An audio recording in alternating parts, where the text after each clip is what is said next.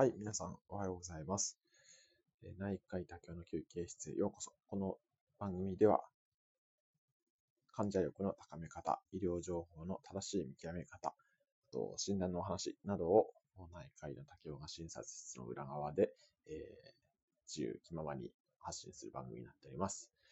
はい、皆さんいかがお過ごしでしょうか。あ寝起きで非常に頭が回っておりませんが、今日もやっていきたいと思います。今日はちょっと久々に雑談会ということで、あの、私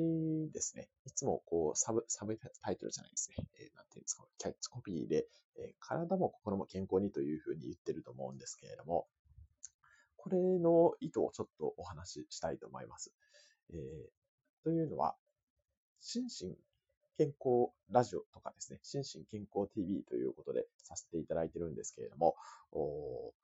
心身の、まあ、これ言うと両方とも死になってしまうんですけれども、心を先に書くかですね、体を先に書くかって非常に大事なんですね。で、心身症っていうのは、心、体で症状の症というふうに書きますよね。で、えー、多くの方はですね、えー、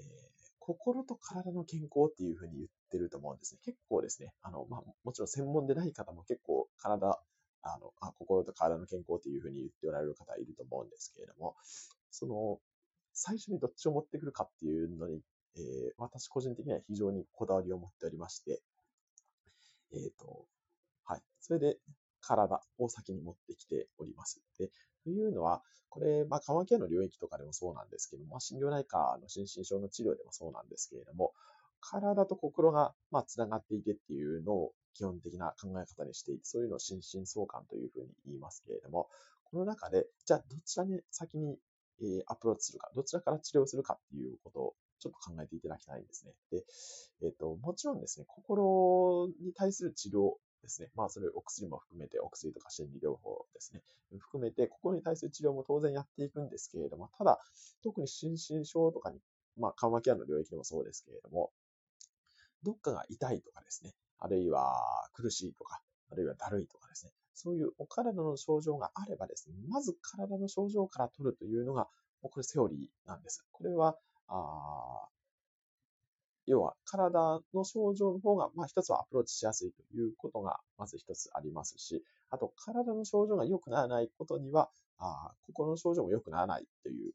これわかりますよね。ずっと要は痛みとかを抱えていたら、それはあ気持ちも落ち込んでくるし、不安になってくるっていうのは、まあ当然のことかなというふうに思います。で、えっ、ー、と、もちろんそれが悪循環になっている要素もあってですね、例えばまあ痛みの場合とかですと、そういう不安とか、あの、よく打つと言いますけど、気持ちの落ち込みがよより一層こう痛みを感じやすくするということは実際あるんですけれども、じゃあどちらがアプローチしやすいかというと、それは体の症状なんですね。で、えっ、ー、と、なので、まあ私いつもこう、体も心も健康にというふうに、あの、YouTube とか、まあこの番組でもお話しさせていただいてますけれども、そういうことで、まずはじめに体からアプローチするということは、あぜひ、えー、医療者の方、あるいは患者さんにも知っておいていただきたいなというふうに思いますし、えー、心も体も健康というのではない意図をそこに感じていただけたらなというふうに思います。